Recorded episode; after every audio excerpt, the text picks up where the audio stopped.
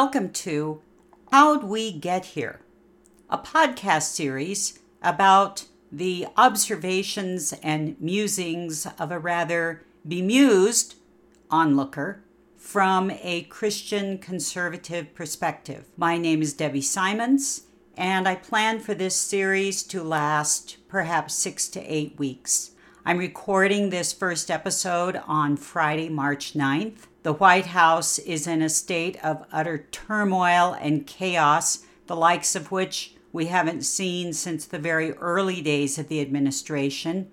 There have been several high level departures from the White House staff over this past week or so. And today, the two big stories are Stormy Daniels and Donald Trump's proposed meeting with Kim Jong un. Who knows where on earth we'll be by the time I end this series? Let me introduce myself. As I say, my name is Debbie Simons. I live in the Denver suburbs and I call myself a conservative Christian, and that is the perspective from which I am doing these episodes of this podcast. However, if you do not fit that description, I am so glad that you're listening, and I hope you'll come back. I plan to address a variety of issues that I see as being important for all of us, all of us Americans, as we grapple with this new political reality but perhaps especially for those who are coming at these issues from the same mindset that I am. You will notice that I did not call myself an evangelical. I don't know that I ever have used that term very much to describe myself anyway, but if I had been using it, I wouldn't be using it anymore. I agree with the great Russell Moore, who is the president of the Commission on Ethics and Religious Liberty at the Southern Baptist Convention, who wrote an excellent article about a year ago titled, Why This Election Makes Me Hate the Word Evangelical. And I will put a link to it in the show notes. I will have several articles I quote from, and if you're intrigued, by the quotations, I would encourage you to go to the notes and look up the entire piece. Now, the question could be well, why on earth am I doing this? I'm coming rather late in the game to this whole political podcast world, well over a year since the inauguration of Donald Trump. And I'm not a political pundit, I'm not a journalist or anything like that. But as I thought about the issues that I was seeing more and more, I felt that there was no brief, easily accessible summarization of some of these major issues, and that there were tons of articles. There have now been entire books written about the Trump presidency, and of course, lots of radio programs, television programs, and indeed podcasts but I am trying to provide a summary from the viewpoint of somebody who is an outsider and is an amateur in the world of politics. I am certainly not going to try to refight the election and explain why Donald Trump should have lost and why Hillary Clinton should have won. I'm not interested in trying to get people who voted for Donald Trump to say that they shouldn't have voted for him. That's that's not my point at all. But I I do want us to look at what actually happened, to look at some of the issues in the background and to come to an understanding of where we are today. I'm going to start out by giving you three quotations that will provide somewhat of a foundation, at least for this first episode, as I simply explain how I came to the conclusion that I did about the person I was going to vote for in the 2016 election. The first quotation does not have a source. I guess it's anonymous. I probably could dig up who's supposed to have said it first. It's a very worn out cliche, but as I'm fond of saying, worn out cliches become worn out because they get used a lot, and they get used a lot because they're true. So the quotation is Those who will not learn from the mistakes of history are doomed to repeat them. And I think there were plenty of mistakes that were made by voters in the 2016 election that we must not repeat. The second quotation is from someone probably most of you have not heard of. His name is PJ O'Rourke.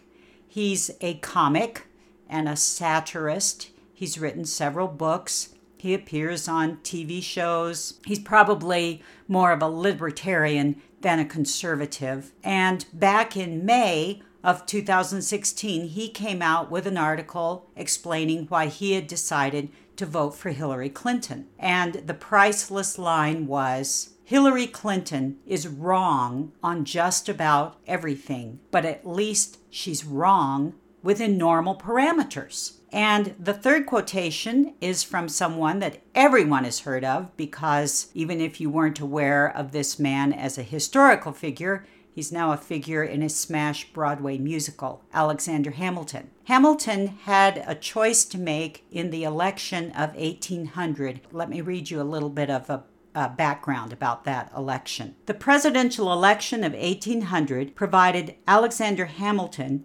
former Secretary of the Treasury, with a dilemma. A tie between Thomas Jefferson, a man whose principles were in direct opposition to Hamilton's own, and Aaron Burr, a man Hamilton believed to have no principles at all. As the House of Representatives prepared to vote to break the deadlock, Hamilton conducted a furious letter writing campaign to urge fellow Federalists to vote for Jefferson. In this letter to Harrison Gray Otis, a Massachusetts congressman, Hamilton writes that, In a choice of evils, let them take the least. Jefferson is in every view less dangerous than Burr. And then his famous quotation is If we must have an enemy at the head of government, let it be one whom we can oppose and for whom we are not responsible. So, having laid that foundation, let me just explain a little bit about my own evolution into someone who has become quite politically involved, at least on paper. So, up until 2016, I would say that I was someone who had very little interest in politics. I voted the straight Republican ticket. We lived right outside of Washington, D.C. for 15 years. My husband worked right next door to the White House for about 10 of those years. And we had the Washington Post delivered to our doorstep every day. How quaint. Jim would read the editorial page and the front page, and I would read the style section and that tells you about the depth of my political involvement. I did have some worries and problems about the Iraq War under George W. Bush. I was quite concerned about having Sarah Palin in the White House, that kind of thing. But on the whole, I voted for Republicans. If there was a ballot initiative, I just let my husband decide how we were going to vote, and that was just about that. Like the rest of the known world, I was aware of the June 2015 golden escalator moment when Donald Trump came down that said golden apparatus at uh, Trump Tower in downtown Manhattan and announced that he was running as a candidate for the Republican nomination. But I assumed, just like almost everyone else, that it was just a stunt. It was being done purely for publicity and he didn't really mean it. He wasn't really serious. Questions about that still linger to this day. But I figured he'd go away, and I didn't really pay much attention at all. The first jolt I had, the first intimation of disaster, as I have called this first podcast episode, came at the end of March of 2016 we were having a big family dinner. We had out of town family members who were visiting, and everyone was over at our house for dinner. And talk, of course, turned at one point to politics. And my brother in law announced very undramatically, very matter of factly, that if the Republican Party nominated Donald Trump, that he would vote for Hillary Clinton. And this was just not something that you said in our circles. We looked at him. I've I've looked back on that little scene many times and wondered why no one leaped to his or her feet and pointed a finger at Ed and said, "How dare you, sir?" But I think we were all just shocked. I know I was. I know that I was sitting there with my jaw hanging open and in my mind I was thinking, "What? Are you crazy? The Republican Party is not going to nominate Donald Trump for heaven's sake, and you're going to vote for for Hillary? It just it seemed unbelievable. I thought surely he doesn't know what he's talking about. But I have learned in the past that usually my brother in law does know what he was talking about, and of course, in this case, he did. He also said something very interesting. He said, Donald Trump reminds me of the bullies that I used to know in high school. Well, I thought, surely he's mistaken. In April, Ted Cruz won the Wisconsin primary. And I thought, oh, we're saved. We're saved. I felt as if a bullet had passed over my head. And just to be clear, had Ted Cruz won the nomination, I would certainly have voted for him. I do not care for him personally. I think he's rather obnoxious and smarmy and greasy haired and arrogant.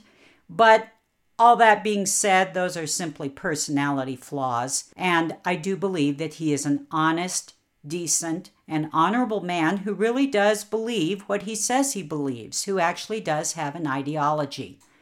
And I I really do think that had he been the nominee, he might very well have won. He is a Harvard trained debater. He would have shredded Hillary in those debates. I think he might have made a very good showing and indeed might be in the White House today.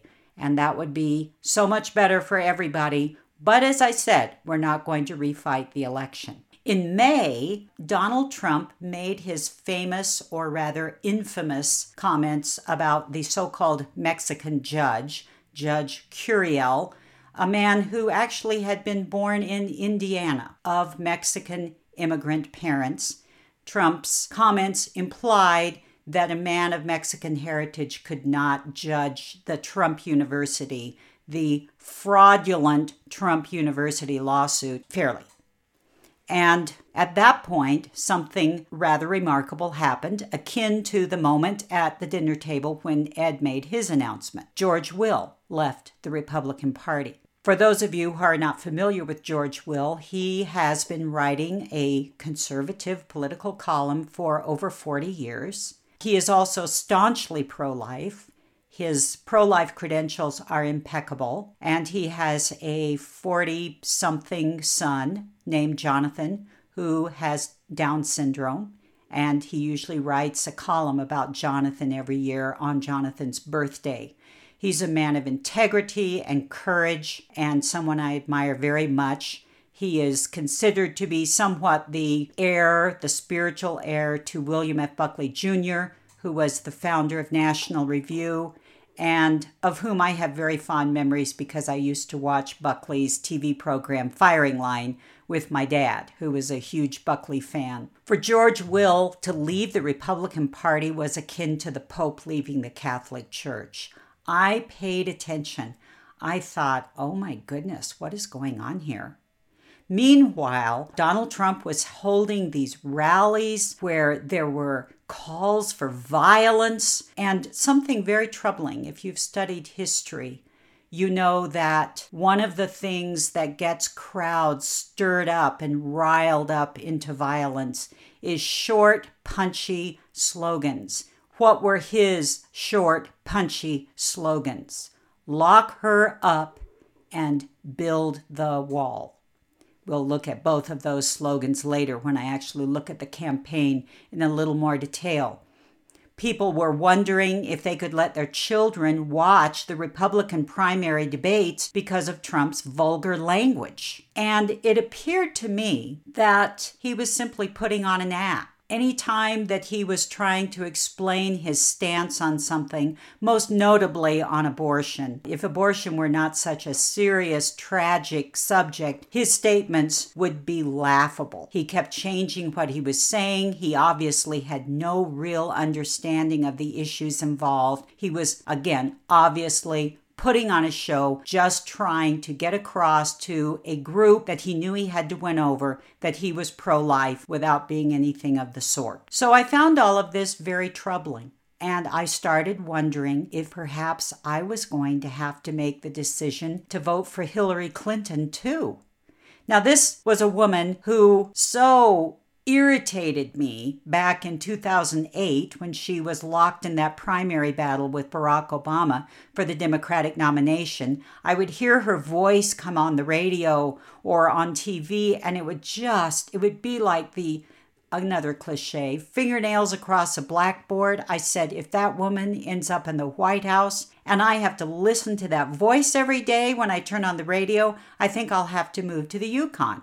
And now I was seriously considering voting for her because the more I looked at Donald Trump, the more I thought, this reckless, ignorant man, this, this dangerous man, cannot be allowed to get into the White House. It will be a disaster.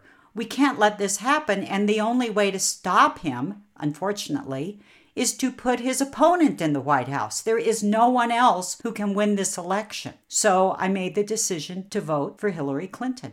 But I didn't do this without some real research. So at some point, I would say late, late May, early June, somewhere along in there, I started thinking that perhaps I should do some reading of my own. So somewhere in late June and early July, it should have happened a lot sooner than this, but it happened then. I decided, you know, I, I really need to do some some looking for myself. What's out there? What are other conservatives saying? I'm not really very much aware of, of who is saying what. So one fateful day, I sat down at my computer and I typed three words into the Google search bar conservatives against Trump. And immediately the search page filled up with links to all kinds of sources, one of which I would say I recognized, and that was National Review. I vaguely knew that that was the magazine that William F. Buckley had founded. But there were other sources that were popping up Red State, Hot Air, and The Federalist. And I was especially taken with The Federalist because that publication, number one, had some names I recognized. They were actually people I knew because they had attended the same church that we had attended in downtown Washington, D.C. during our time living right outside that city. And I thought, well, this is really interesting. And then I ran across two articles. I would say these were in literary circles, sometimes you call pieces of literature seminal meaning that they are the the start of something they're the seed of something these two articles i would say were seminal for me they were both by a woman a young woman named Rebecca Cusey. I believe that I recognize her picture. I think she may have attended the church we did. It was very clear from some of the things she said that she was actually a Christian. She understood what it actually meant to be a Christian and smart as the Dickens. So I'm going to read two short quotations from these two articles just to share with you what were some very early influences in the way I was starting to think. The first one is from the June 23rd issue of The Federalist. And by the way, this is not the Federalist Society, which is the group that gave Donald Trump that list of potential Supreme Court justice nominees. This is the Federalist blog. It is run by a man named Ben Domenech, who, for what it's worth, is uh, John McCain's son in law. He married Meghan McCain last November. And uh, they have a wide range of articles, by the way. Not everybody says the things that Rebecca Cusey says in these articles. Sometimes people think that conservatives all think alike, but that is not true at all.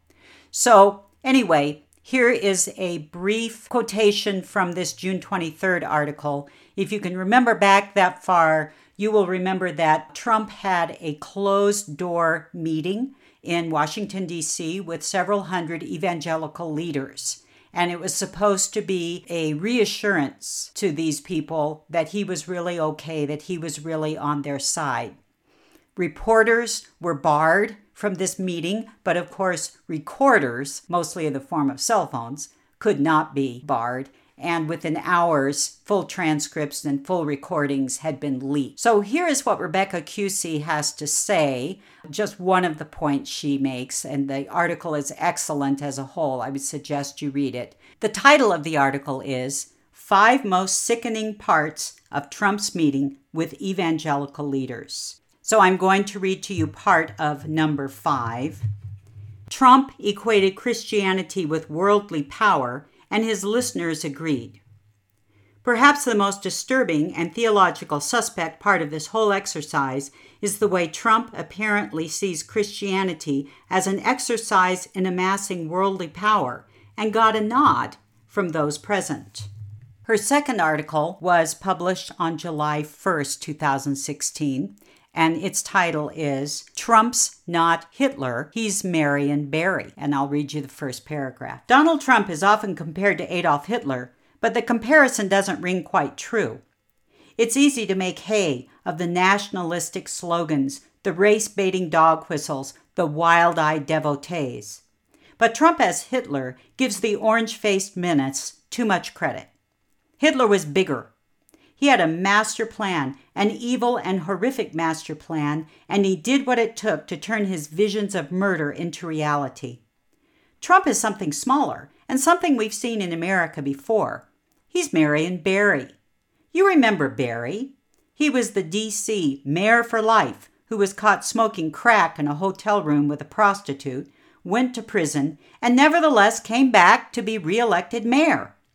Barry remained a political force in D.C. and a colorful figure until his death in 2014. So, those two articles, plus many others, came pouring onto my search page, as I said. Just an embarrassment of riches. And I, I became greatly exercised. I thought, well, I've made the decision that Donald Trump must be stopped, but I know that most of the people whom I know, my friends, my family, they're not reading this stuff. And they're all planning on voting for Donald Trump. Is there any way I can get some of this good material out there? And the only way I could think of to do it was to start a Facebook page. I actually had a personal Facebook page that I had never used. And I thought, well, I can write my own brief articles and I could start posting some of this excellent material. So on July 4th, 2016, I thought that was an appropriate day. I started out with a bang with an article I wrote myself titled, Why I'm Planning to Vote for Hillary Clinton. And I did get a fair amount of pushback. I have no idea how many people actually read these articles.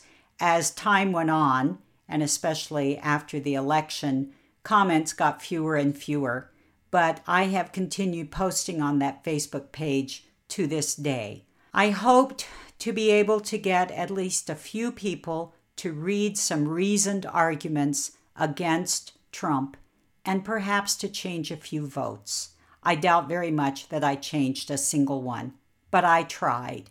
And in the meantime, I was learning a ton and really getting involved and informed about what was going on in our electoral process. As I end this first episode of the podcast, I want to go back to the source for all Christians of our faith and practice, and that is the Bible.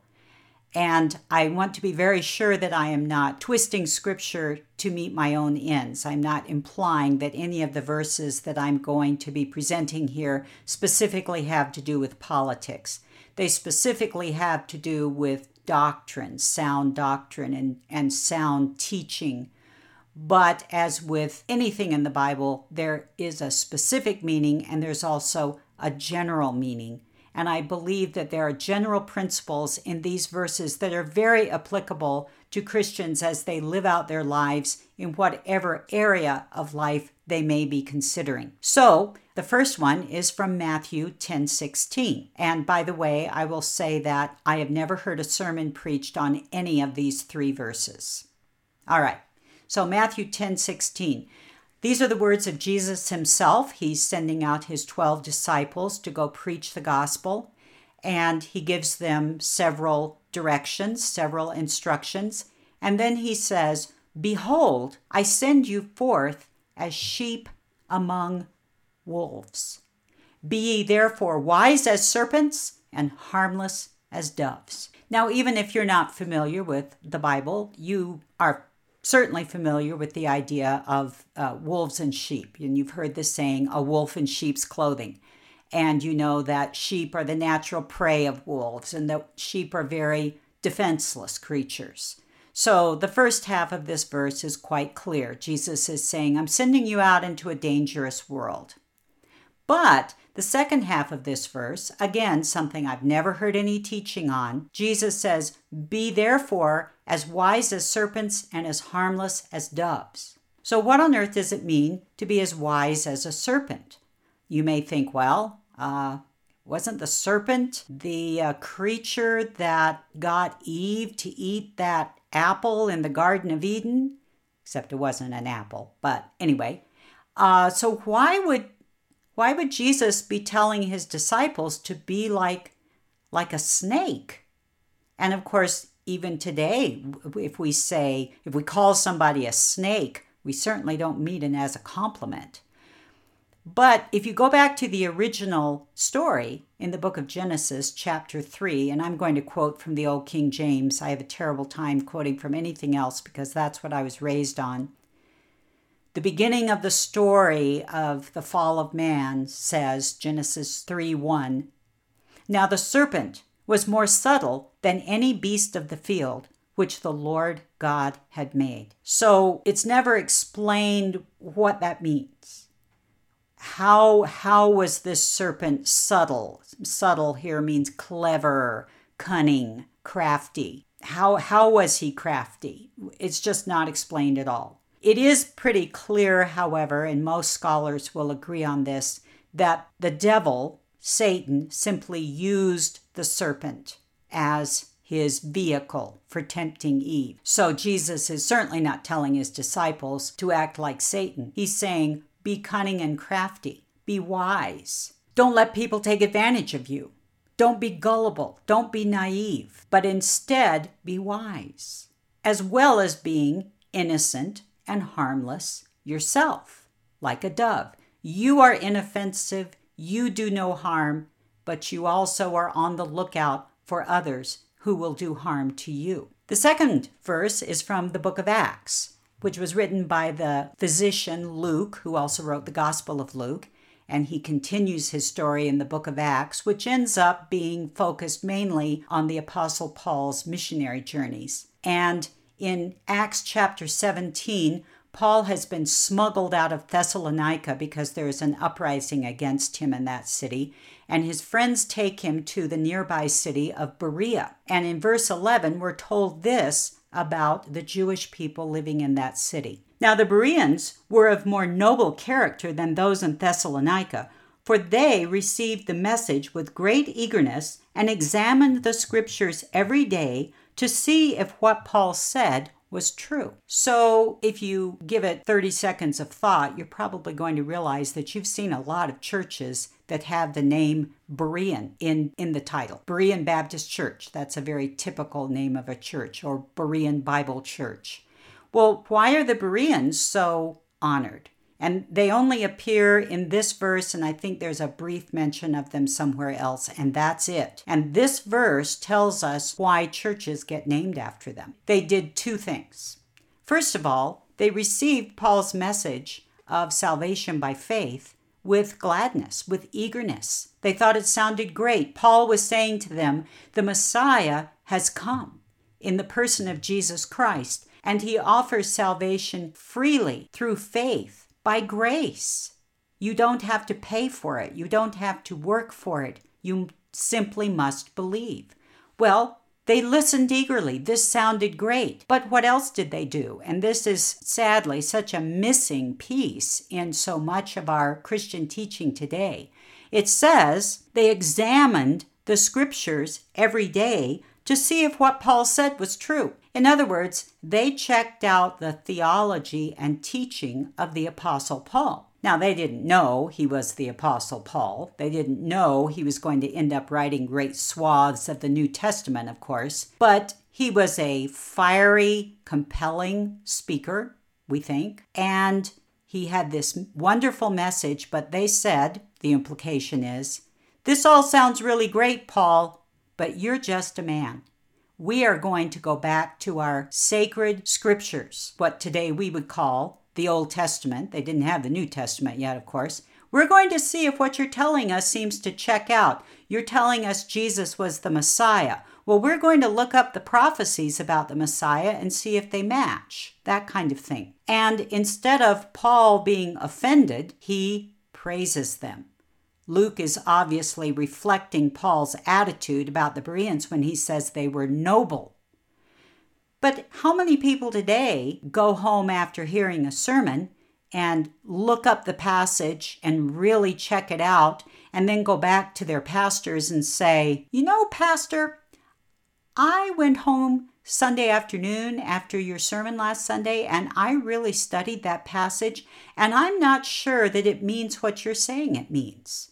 And how many pastors would be glad to have people in their congregation like that? Unfortunately, the Bereans are perhaps having churches named after them, but I'm afraid their example is not being followed in very many churches today. The third verse is from the book of 2 Timothy, chapter 4, verse 3. This, of course, is a book that was written directly by Paul. And he's explaining what is going to happen in the ongoing days of the church age, what, what he calls the last days. For the time will come when men will not put up with sound doctrine. Instead, to suit their own desires, they will gather around them a great number of teachers to say what their itching ears want to hear. I used to find this verse rather puzzling. I did not use the King James Version for reading on this podcast because the King James is a little puzzling. It talks about teachers having itching ears. So I always used to think that the teachers were the ones with the itching ears, but they're actually not. It's their hearers. In other words, Paul is saying people are going to want to hear what makes them feel good. They're going to want to have their itches scratched. They're going to want to have their desires met. They're not going to want to deal with the sound doctrine that sometimes is very uncomfortable to hear. And so they're going to gather to themselves people who tell them what they've already decided they want to hear. I'll just kind of leave that one hanging and you see if you can think of some people who are around today who perhaps are going around scratching a few ears. So, with those three verses, I'm going to draw this first episode of the podcast to a close. I plan for the next episode to give a quick overview of Donald Trump's career as an adult and some of the factors that many people think led him to make what seemed to be a serious bid for the Republican nomination. And so I hope you'll come back then. If you find this material interesting, then, as I say, I hope you will read the full articles that are noted in the podcast itself down in the show notes. I have the links to the full articles. And if you are interested in having someone come and speak to a group, whether it's at your church or perhaps a small group you have in your home, something like that, I would be more than happy to come and speak, even to the smallest of groups. I love discussions. I love question and answer periods. I would consider it a great joy. If you live in the Denver area and you would like to get in touch with me, my contact information is also listed in the show notes. So until next week, this is the Intentional Conservative signing off.